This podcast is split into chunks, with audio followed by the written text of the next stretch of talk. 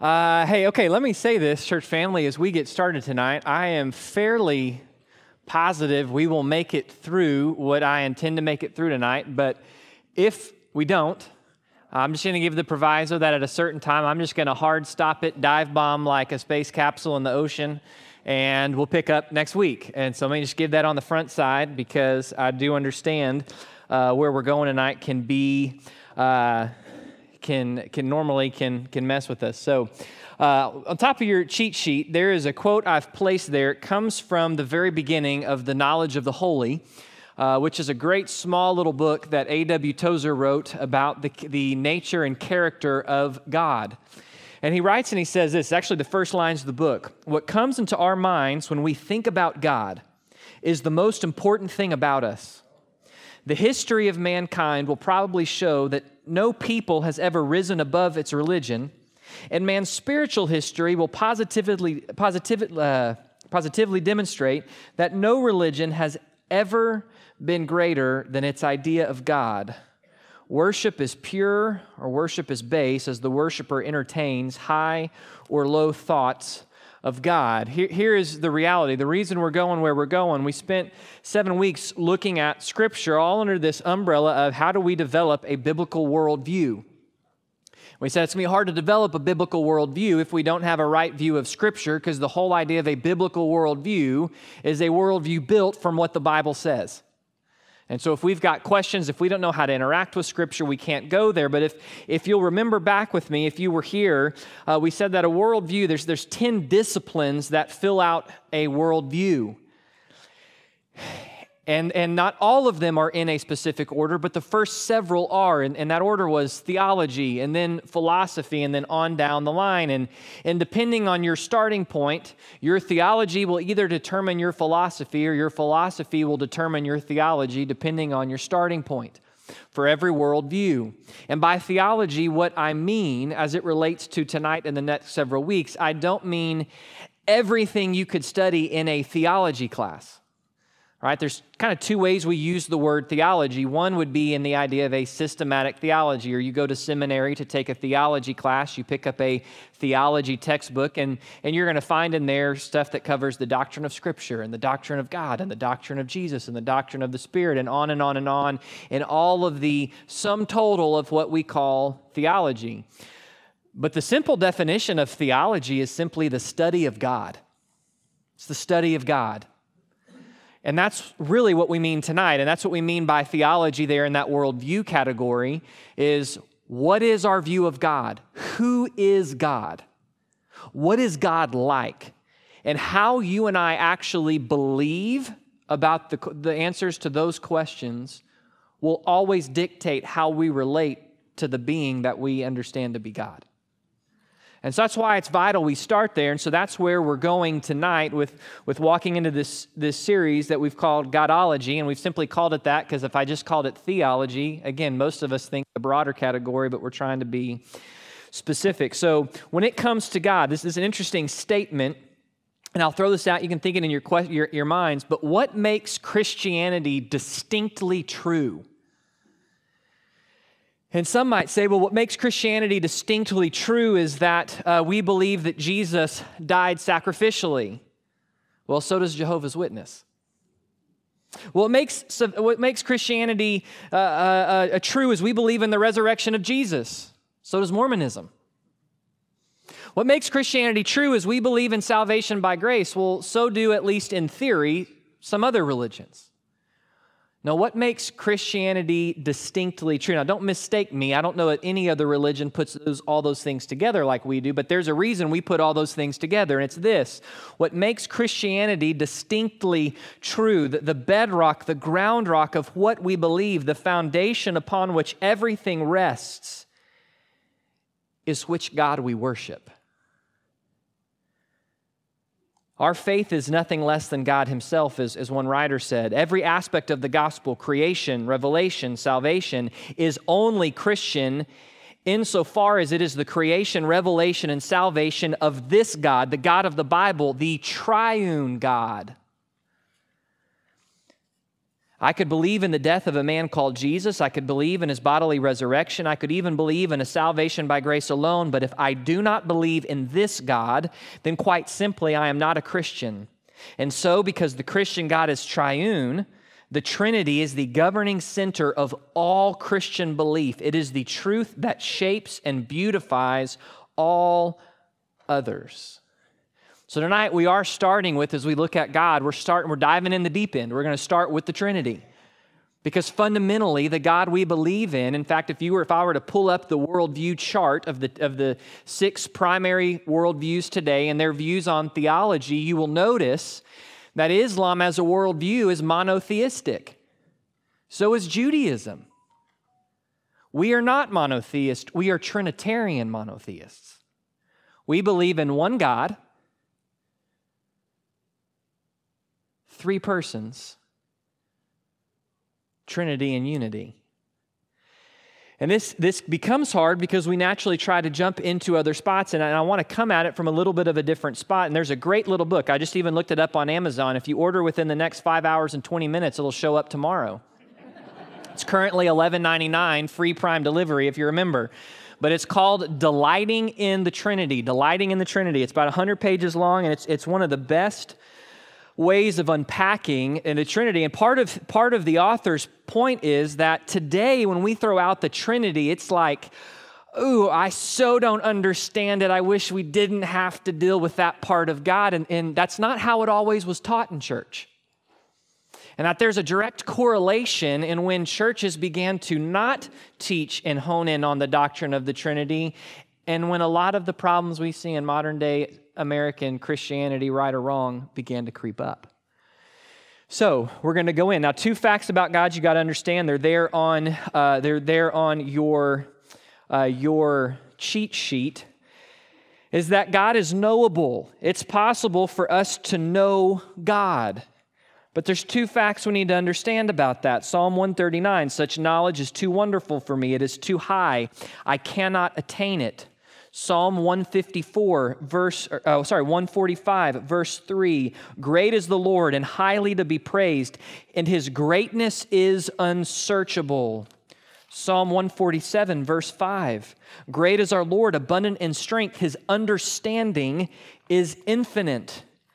And then if you flip all the way over to Romans, and you look in chapter 11 at the very end, Verse 33 Oh, the depths of the riches, both of wisdom and the knowledge of God. How unsearchable are his judgments and unfathomable his ways. For who has known the mind of our Lord, or who has become his counselor, or who is the first given to him that, that it might be paid back? For from him and through him and to him are all things. To him be the glory forever. Here is the reality God is able to be known, and you and I will never know him fully. In fact, fathom this, church family, we will spend all eternity learning more of who He is and never come to the end of learning. We cannot fully grasp all of who God is. And this should not trouble us because if we could completely and totally grasp all of who God is, pretty sure He's not God. Because then my mind would be greater than the sum total of God's being. But though God is not able to be known fully, he is able to be known truly, personally, intimately. Listen to Jesus' prayer in John 17. He's praying to the Father, uh, This is eternal life, that they may know you the only true God and Jesus Christ whom you have sent. Jeremiah 9 23 and 24, speaking about the new covenant or, or, or, heading in that, in that direction, God says, Let the one who boasts boast in this, that they understand and know me. Here's the reality we cannot ever know God fully, but God delights for us to know Him truly, personally, intimately. God desires to be known. So understand as we walk into this aspect of the Trinity, the Trinity is not intended to be some aspect of God that just makes us want to run away and hide in fear because we can't fully grasp it. I'll give you a spoiler alert. We can't fully grasp the Trinity because not one of us is Trinity. Every one of us is a mono being. I'm Wes. I'm one person, one being. That's it. One. Uno. ein, whatever other language you know one in. That's it for me. I can read it in Greek, but I, I, don't know that I could say it off the top of my head. Um, so we can't fully. But even in trying to understand the Trinity, God does want us to understand what can be understood truly, personally, intimately, because that is who He is. So the Trinity is a mystery, but it's a mystery in the sense of you and I can't grasp all of it. It's not a mystery in the sense of the fact that we can't grasp any of it. There is truth there to be understood. And so, what I want to try to do tonight is that we've got to think about God not as God in our image, but God as Scripture says about Him. God in our image is going to look like us, think like us, feel like us, be one like us. That's a God like Allah. Or name uh, one of the many Hindu gods. Instead, we are going to start with Scripture. And when you start with Scripture, Scripture is going to point you to Jesus, and Jesus is going to say, I am God, the Father is God, and the Spirit we send is God. And you end up with a triune God. There on your paper, you'll see the definition for Trinity. Trinity is not a word. This is kind of a, a popular thing in terms of critics of Scripture and Christianity. Well, you, your Trinity, it's not in the Bible. Well, yeah, the word Trinity is not in the Bible because the word Trinity is a description of what's in the Bible. No different than a lot of other things that we use to describe what we see in the Bible. I got news for you. The word Christology is not in the Bible, or pneumatology, or ecclesiology. They're words that describe things we see in the Bible. Trinity simply means three in oneness, tri unity. So, what does the Trinity? look like? Well, you, you, can, you can see some of the main scriptures on your page. There's a few others I may use. You can try to keep up. But because of the, what we've got to cover, I'm not going to just go slow, and I apologize for that. Deuteronomy chapter 6. In fact, if you are a Jew to this day, this is the Shema, this is the key of your faith. Deuteronomy chapter 6, verse 4 says this Hear, O Israel, the Lord is our God, the Lord is one. You shall love the Lord your God with all your heart, with all your soul, with all your might.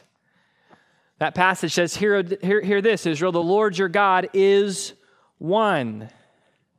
Now, he's one in the sense of God is a monotheistic God, not a polytheistic God. God is one being.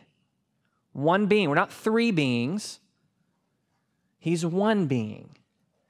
It's not God, and then there's totally separate and completely different and a different being, Jesus, and then another completely different, in which case we've got three different gods. That's not. God is one God. And by the way, that's a huge part. If you ever get the opportunity to minister to, uh, to a Hindu and share the gospel, the key ministering to a Hindu is not getting them to believe in Jesus as God. It's Jesus as only God, because in the Hindu faith, there are thousands upon thousands of gods, so it's okay to add more. That's the kind of thing we're addressing. But even beyond that, it's even beyond just a statement of monotheism versus polytheism. What's being stated here is, is Israel, the Lord your God, the God who has called you, who has, who has sought you out, who has made you, he is the one God. It's not even polytheism or monotheism, it is God is God, no one else who claims to be God is. And that's the statement here. There is one God, single, one God. The emphasis is, is, is, is on the unmatched and unique deity of the one we call God. Now, 1 Corinthians in the New Testament, chapter 8, verse 4. Therefore, uh, concerning eating of things sacrificed to idols, we know there is no such thing as an idol in the world, and that there is no God but one. So, here in the New Testament, Paul, who knows clearly, as we'll see in a minute, the triune God, he still uses the same language. So, this language is not calling our God one, is not problematic because our God is one. There's not many gods, there's one God, our God. And even if there are so called gods, whether in heaven or on earth, as many as there are gods and as many lords, yet for us there is but one God, the Father from whom all things and we exist for him in one Lord Jesus Christ, by whom all are things, and we exist through him. And notice there, Paul has no tension of saying there is one God, Father Jesus, and he treats them both distinct and different, but one God. There is one God. James 2:19 makes this statement. I miss my old uh, little thumb things. Those made it really useful, but that Bible fell apart. Uh, James 2:19 says this, "You believe that God is one." You do well. The demons also believe and shudder. So you see all throughout Scripture, there is an affirmation that there is one right, true God. One, period. But we also see this that that one God is three persons. And we're very specific with this language one God, three persons. One God, three persons. Hebrews chapter 1, where we're going a second, says that Jesus is the perfect and final revelation of God to man. So if you say there's one God, that's great, Pastor, one God. Where's the first place I should start to understand God? Jesus. That's the Bible's answer. Jesus. Jesus is, if you want to know what is God like, Jesus, look at Jesus. Jesus is the perfect revelation of God to man. So it would behoove us then to ask the question how does Jesus reveal God? Well, think about a place like Matthew chapter 6. So do not be like them, for your Father knows what you need before you ask. Pray then in this way Our Father who is in heaven, hallowed be your name. Later on in chapter 6, look at the birds of the air. They do not sow, they do not reap, or do not reap, they don't gather into barns, and yet your heavenly Father feeds them. But if God so clothes the grass of the field alive today, tomorrow in the furnace, how much more will He not clothe you? For the Gentiles eagerly seek these things, but your heavenly Father knows that you need all these things. But seek first His kingdom, His righteousness, and all these things will be added unto you. Well, first off, Jesus does point to God. And the person of the Trinity Jesus points to is Father. First person of the Trinity, Father. By first person, I don't mean first in like order of appearance, I just mean order of how we're walking through it the Father. The Father. We also see the Son, the second person of the Trinity, Jesus. Hebrews chapter 1. Hebrews chapter 1 makes this statement, and I, and I, and I left a little lengthy definition stuff on your, on your, uh, on your, on your cheat sheet, just in case you come across uh, Mormons or Jehovah's Witness, because they get out and talk around. Just gave you a little extra word power help, especially with Jesus being fully God. Hebrews chapter 1 says this God, after he spoke long ago to the fathers and prophets in many portions and, and in many ways, in these last days, he's spoken to us in his Son, whom he appointed heir of all things, and through whom he also made the world. So look what that already tells us. It says that God now has spoken to us finally through his Son and that that son is the heir, the rightful inheritor, owner of all things, and that that son was at minimum there before all things existed because that son was the one that the Father used to create it all. And he is the radiance of his glory. Radiance is, is literally, he is the beam of light coming out of the sun, but not a beam of light from the sun, the beam of glory from his glory.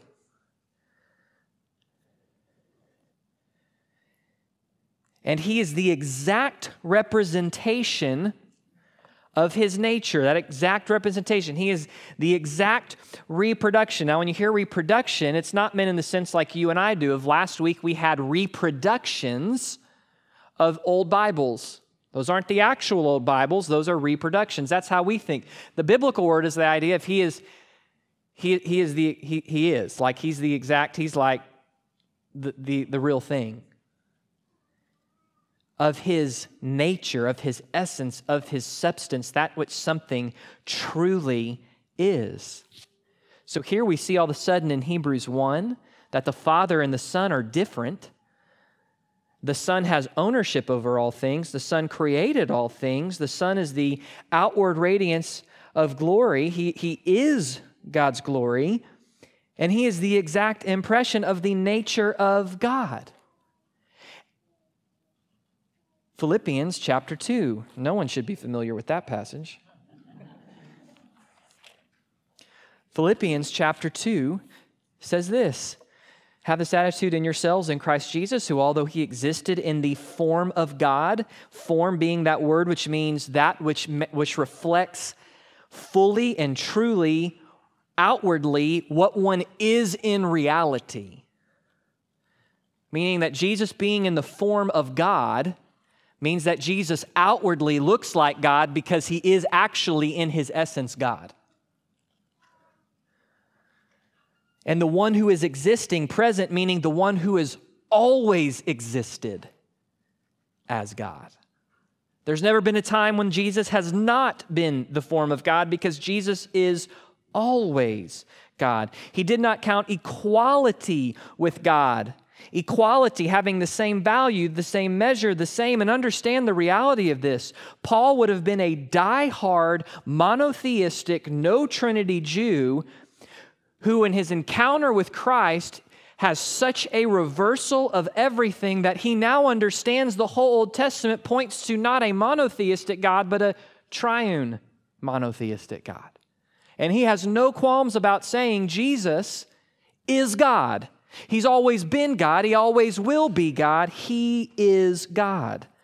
Flip over to Colossians chapter 1, verse 15 speaking about Jesus. He is the image of the invisible God. You want to know what God looks like? Jesus.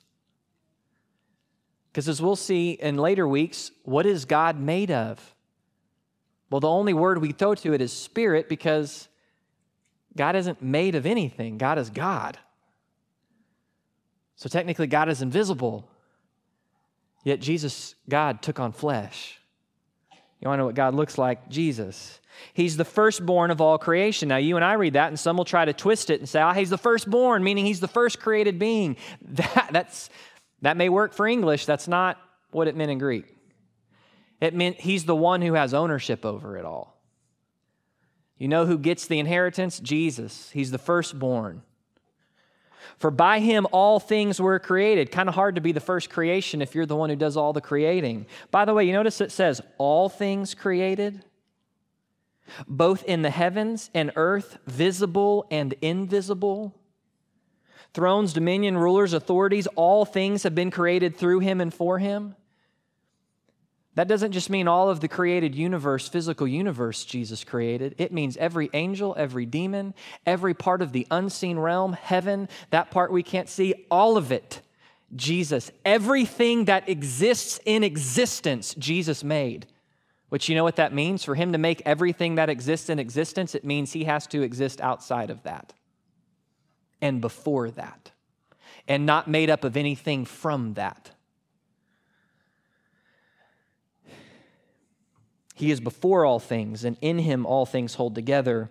He is the head of the body, the beginning, the firstborn of the dead. In the verse 19, for it was the Father's good pleasure for all the fullness to dwell in him. By fullness, we mean the fullness of the Godhead, of, of, God. John 1, we won't flip there, but John 1 says, In the beginning was the Word. The Word was with God. The Word is God. And that Word was with God. Um, when it states that, it's literally a, an idiom meaning face to face, meaning that the one who is the Word, who is God, is also unique from the Father because they're face to face. Now, obviously, understand it's, it's a anthropomorphism, because if God is invisible, God is spirit, God doesn't have a face. But it's driving out this idea of distinct one God, one being, but three distinct persons. But you say, well, that's, that's great, Wes, but that's all the stuff that John and Paul and whoever you want to argue wrote. Hebrews said Jesus didn't claim that. Oh, well, you'll see. I, I won't try to turn to them all. Mark 2, chapter 5, Jesus says that he has the authority and power to forgive sin.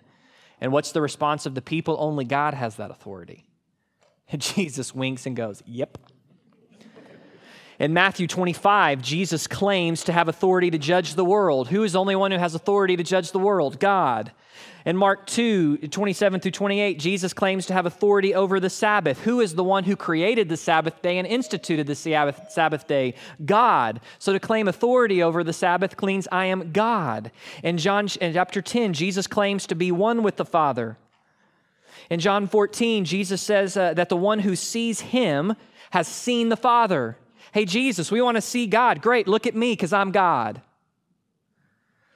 In John 8 58, one of my favorite deals whenever he says, Your father Abraham wanted to see me. And the Pharisees, being sarcastic, were like, You're not even 50. How are you as old as Abraham? You know, a couple thousand years ago. And I love Jesus' statement because it's, it's wild on so many levels. I tell you, before Abraham was, past tense, I am. I am here presently in front of you, but I am also there presently. But even more than that, when he says I am, they knew exactly what that meant. What is God's personal name? I am. What did Jesus just say? I tell you, I am. I'm God. And that's why then they get so hacked off. There, you see examples of the same thing of the I am statements in John. Uh, we'll, we've got a wonderful devotion set for you to give out Sunday for next week with those. Um, we see in, in, in Matthew 26, Jesus accepts the charge that he is claimed to be divine. The way that Jesus speaks of the Old Testament, you notice that Jesus doesn't speak like the prophets. The prophets say, Thus says the Lord. Jesus says, I tell you. There's a big difference there. Jesus, in every way, claimed to be God because he's God. Okay, well, great. So far, we're, we're two for two, but you said three persons. Yeah, the Holy Spirit. And sometimes, uh, sometimes uh, theologians have called the Holy Spirit the, the the, the background player, if you will, the, one, the, the, the, God, the person of the Godhead who, who hides in the shadows from the standpoint of the way he operates. But that doesn't mean that Scripture's not clear. In fact, one of the greatest, never forget when I taught it to students, Acts chapter 5, if you know the story, the churches in Acts, they're, they're, they're being unbelievably generous and, they're, and many are selling their possessions and coming and giving the apostles the, mon- the money so that the apostles can, can help take care of other people. There's this unbelievable voluntary generosity as the Spirit Spirit moves. And then you've got Ananias and Sapphira. And they go and they, they, they, sell, uh, they sell a piece of land. They say they sold more than they sold it for. And then they give, and, and you know, the story goes, Ananias comes in and, and Peter says, Why have you lied to the Spirit? Boom, drops dead. And they take him out. And as soon as they finish burying him, the wife comes in and he goes, Why have you lied to the Spirit? And she lied, boom. You know, there's a whole deal. But here's the thing when Peter says to them, You have lied to the Spirit, he equates the Spirit on the same level of, as God. We see in 1 Corinthians chapter 6, verse 19 through 20. Or do you not know that your body is a, is a temple of the Holy Spirit who is in you, whom you have from God, and you are not your own, for you have been bought with the price, therefore glorify God in your body. The fact that you, your body, our bodies, are the temple of the Holy Spirit is equated with being a dwelling place for God. The Spirit is placed on the same level as God. We see in 1 Corinthians chapter 2, verse 10 For God revealed them through the Spirit, for the Spirit searches all things, even the depths of God. For who among men knows the thoughts of a man except the Spirit of the man in him? No one knows the thoughts of God except the Spirit of God. Well, here's the deal we've just said we will never be able to understand all the thoughts of God because we're not God. So if the Holy Spirit can understand every thought of God, it means he possesses all knowledge, which by default makes him God. He has omniscience, all knowledge. We see in places like Romans chapter 15, verse 19 in the power of signs and wonders, in the power of the Spirit, that the Spirit is the power which brings miracles. We see in John 16 that the Spirit brings conviction of sin. We see in John chapter 3 and Titus chapter 3 that the Holy Spirit is the one who regenerates a person at salvation. All acts of power that only belong to God. We see in Hebrews chapter 9, verse 14 how much more will the blood of Christ, who through the eternal Spirit offered himself without blemish to God? Did you notice that eternal Spirit? Well, this means the Spirit has no beginning or end, just like God. We see in, Rome, in Romans chapter uh, Roman in uh, Romans chapter 8 the Holy Spirit is involved in raising Jesus from dead. Only God can raise God from the dead. We see in places like 2 Timothy chapter 3 and 2 Peter chapter 1 that the whole that the scriptures, the word of God were written by the Holy Spirit. We see in 1 Corinthians chapter 12 that the Holy Spirit is the one who in his sovereignty decides what spiritual gifts you and I get. That Paul then says in Ephesians 4 Jesus is part of. Holy Spirit is God. We see in places like Matthew 28, the Great Commission Go therefore and make disciples of all nations, baptizing them in the name of the Father, the Son, and the Spirit. God. Here's what we see one God Three persons, three persons who are co eternal. They have always existed. Three persons who are co equal, even though we have the title of Father, Son, and Spirit. And even though there seems, or not seems, but in the act of creation and redemption, there is, there is a, a voluntary submission there. We see that they are all equal. One of them, the Father, is not more God than the Son, and the Son is not more God than the Spirit. They are all fully God we see that they are distinct. The Father is not the Son, and the Son is not the Father. The Father's not the Spirit, the Spirit's not the Father, and the Spirit's not the Son, and the Son's not the Spirit. We see that all three are united. They're united as one being, they're united and in harmony in terms of their will, their thought. We see that they are codependent and that they are who they are and they are together and they always work together. They are in total harmony. And we see this in Scripture. Now, some will come up with different explanations, but I find them dissatisfactory for this. We see it right off the back in the very beginning of the Bible. Then God said, singular, let us, plural, make man in our image. Some have said it's this idea of a plural of majesty. Well, that's, that's not really found in the Hebrew Old Testament because we don't see it used with any of the other Hebrew kings. Some will say, well, God is speaking to the angels. Here's the problem with that you and I aren't made in the image of the angels. And if we were somehow sharing the image of the angels, that stinks for us because it says in Scripture we have it better than the angels. Who is the us? The triune God, Father, Son, and Spirit. What does he say in Isaiah chapter 6? Whom shall I send? Who will go for us? One God, three persons in unity. Matthew chapter 4. Jesus' baptism. What do we see in Jesus' baptism? Sorry, Matthew chapter 3. Jesus arrived from the Galilee. John tried to prevent him. Jesus answered, per, per, uh, Permit it. After being baptized, Jesus came up immediately from the water. The heavens were open. He saw the Spirit of God descending as a dove and lightning on him. And a voice from the heavens said, This is my beloved Son, in whom I have well pleased. Trinity. Father speaking, Spirit descending, Jesus coming out of the water. We see in Ephesians chapter 3 verse 14.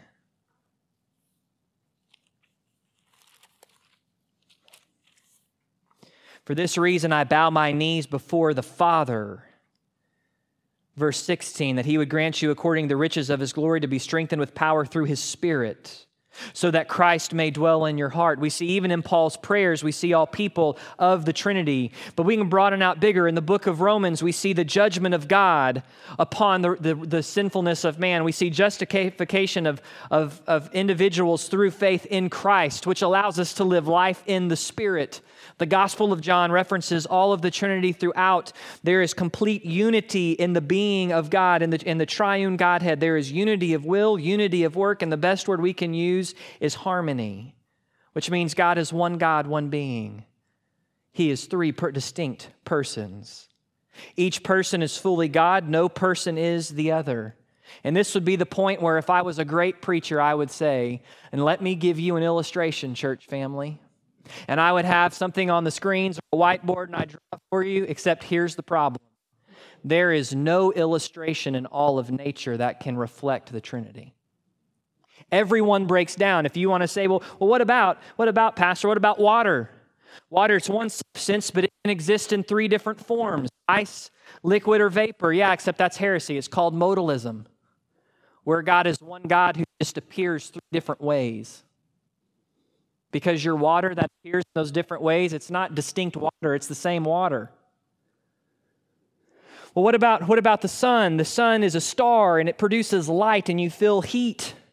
Yeah, that's also heresy. It's called Arianism, where they said that Christ and the Holy Spirit are cre- and the Holy Spirit are creation of the Father, just like the heat and the light are not the star, but creations of the star. What about the famous St. Patrick, the three leafed clover? Well, that's called partialism. The Father, Son, and Spirit are just three different parts of God, and if you separate them, they'd only be a third of God. There is no natural illustration for the Trinity, which is why we've got to allow that to go out of our minds.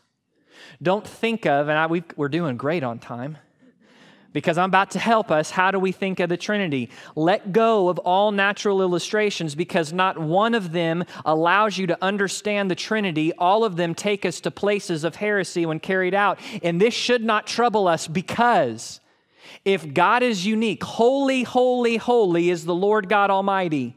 That means holy, holy, holy is the Father, holy, holy, holy is the Son, holy, holy, holy is the Spirit. And holiness is not just a reference to purity without sin. Holiness, the idea of holiness is that I am completely unique and distinct and separated. For God to be flawlessly holy means He is unique, distinct, and separated. He is not creation at all.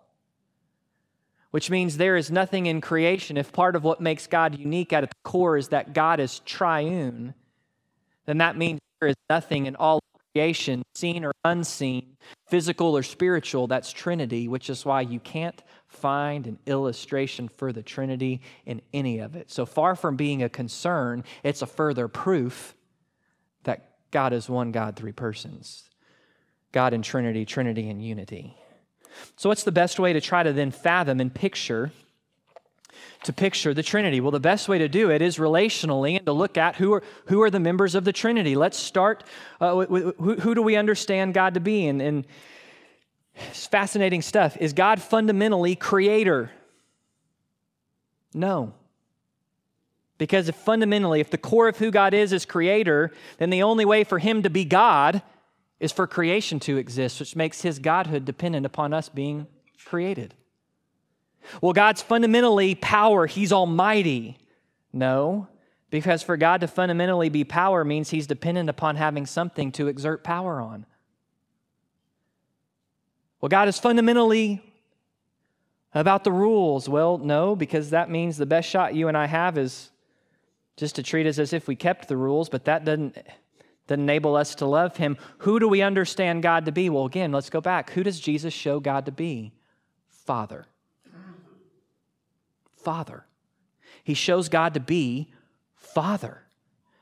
So, who is God? Who is God before anything ever exists? He's Father. And do you know what God the Father's doing? Loving the Son through the Spirit. What's the Son doing? Loving the Father back in perfect community, in perfect fellowship, in perfect harmony, in perfect love and perfect unity.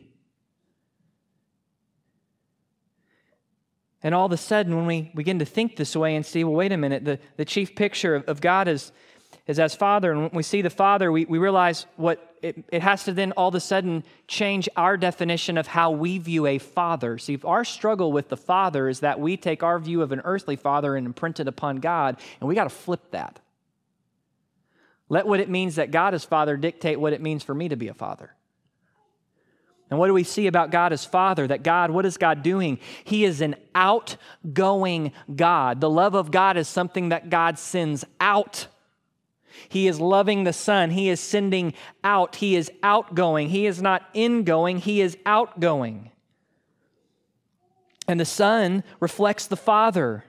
He receives the love and reflects the love back, and the Spirit provides the fellowship. Isn't it interesting, actually, just a side note? The word for fellowship, koinonia, we're told that that fellowship only happens in the church from the Spirit. The Spirit is the one who provides the fellowship. So instead of trying to figure out an analogy, we start with Father, Son, and Spirit. Who are they? What are they doing? The Father has always been the Father. The Son has always been the Son. The Spirit's always been the Spirit. The Father's always been loving the Son. The Son's always been reflecting the Father's love and glory back. And it's all, and the Spirit brings, which means this when God decided to make you and me in His image, it's not because He was lonely, it's not because He lacked glory, it's not because He needed praise. For a triune God lacks nothing. But if God is truly Father, Son, and Spirit, then the primary reason for the creation of people in His image is the overwhelming joy that God gets to create objects of love that they could cherish and relish His love forever in right relationship. What is the primary reason for you and I to be created if God is Trinity? The overwhelming outgoing love of God. Which means, what is the primary aim inside of our relationship? Exactly what Jesus said.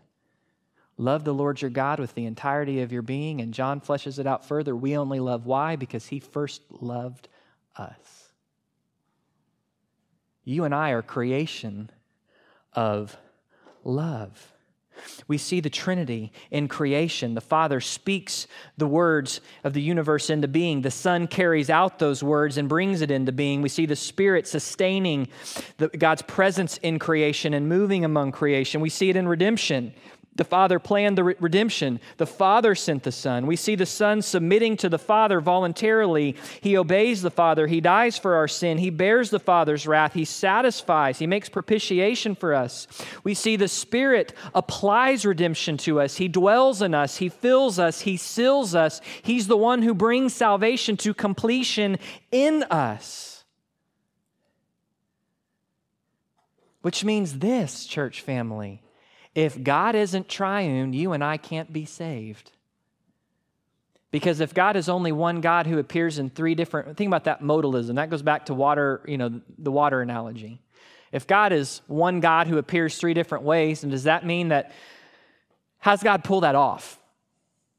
I'm going to appear as the Son on the cross. Okay, well, who's, who's then dumping the wrath of God on the Son? Is he just moving like the flash faster than the speed of light, going back and forth? Because Hebrews chapter 9 talks about that Jesus comes in and he offers his blood through the Spirit to the Father. You can't have that happen if God is not one being, but three persons. In fact, how can you and I pray to the Father through salvation in Christ by the Spirit if he's not three persons? If he's only one, if he's only one person, it can't happen. And if those persons aren't fully God, then they don't have the full power of God. It means Jesus only died, his, his death's only a third good. But yet, this is what we see. And there is a movement today, and it's, it's not new. Uh, it's, it's, I mean, ultimately, we saw it back, uh, back earlier in the, in the history of our country with the movement to a Unitarian church as opposed to Trinitarian, but, but there is a movement today. I've not done a lot of research, but just giving you heads up, I've noticed a lot of pastors in more, more urban areas and metropolitan areas are getting asked questions about it, but the oneness movement, which all I can take from that is somewhere in Christian theology, there is a movement to try to make God one. And as by one, we mean not one being, but one person. That's heresy. And I'll give you an example. There was, I'll never forget, um, anybody know the song, The Audience of One? Christian song, about 25 years ago on the radio, Big Daddy Weave. The song, To My Audience of One. It's all about living life. It's to my audience of one. You are Father and you are Son. As your spirit flows free, let it find within me a heart that beats to praise you. It's a really pretty song, good. I remember hearing it on the radio. Dad and I pulled up to the barber, and Dad said, Oh, yeah, this is the heresy song. And I said, What? but did anybody catch it? I just told you heresy. Did anybody catch it What I just told you the lyrics from the song? As your spirit flows free, let it find within me. The spirit is not an it, he is he, he is God. Which is why when the Holy Spirit tells you and I to share the gospel and we don't, we are defying God. When the Holy Spirit moves in our heart to pray for someone and we don't, we are defying God. When the Holy Spirit empowers us to say no to sin and temptation, we are having the very power of God. But yet, that is a top Billboard's charts Christian song. I don't know if Big Daddy Weave heretical or not. But for the sake of our, at minimum, for the sake of poetic artistry, we lowered the divinity of the Spirit. So here's beautiful application, real quick. The only possible to be saved by a triune God. A triune God redefines all of our understanding of marriage roles, right? Husbands, you get it. Husbands, love your wives as Christ loves the church. It's pretty easy to figure out that one, hard to do it, pretty easy to figure out, but understand this Wives, when you live out the command to submit to the leadership of your husband, you are not doing that arbitrarily, but as one who is co equal in the image of God, co equal in value, co equal in worth. You are voluntary, voluntarily submitting to a role for a greater purpose, just like one who is co equally God, co eternally God, voluntarily submitted to the Father to come and die on the cross for our sins. When I marry young couples, I make sure they know, husband, you will have the opportunity to mirror and picture the, the, the love of Christ on the cross. Wife, you will have the opportunity to, to, to mirror and picture the humble submission of Christ on the cross, both of which are necessary for us to be saved. It redefines our understandings of even the roles in, in marriage. It, it helps us understand when Scripture says God is love I can really be loved. God can really be driven to completely and totally and fully love me and it not be all about me. Because when you realize that the good, great, powerful, triune God, his aim in creating the world was, was out of love, was so that I would know him and, and, and enjoy him and, and fellowship with him wherever, when all of a sudden that fills up our mind, when the view of the triune God fills up our minds, all of a sudden we realize, wow, how incredible to know that I am loved as a creation and child of God. And it's all about him. Wow, he's glorious. Instead of either saying, well, because I know people who would say that Jesus on the cross wasn't thinking about you and I and his love, it was all about the glory of the Father. And part of that is a reaction to, well, Jesus loves me. Makes me feel good. Me, me, me. But that's a dangerous reaction. Absolutely, Jesus died on the cross in love for the Father and for his glory. But Jesus also on the cross died out of love for you and I. Both are clear in Scripture. And when you hold both pillars and you hold it rightly, you realize how incredible that a God who is beyond our full comprehension, out of the sheer delight and pleasure of his love, delighted to make you and me. I mean, just think Psalm 139 I am fearfully and wonderfully made. It brought God joy, brings God joy to make you and me. It brings God joy to save you and me. It brings God joy for you and I to bask in the fullness of His love, which also helps us understand what sin is because the only right response to that kind of love is the response the Son has always given the Father to reciprocate that love in glory, which redefines what sin is. Sin is to see that love and reject it for self love, which makes any sin all the more heinous when you realize the glory and love of God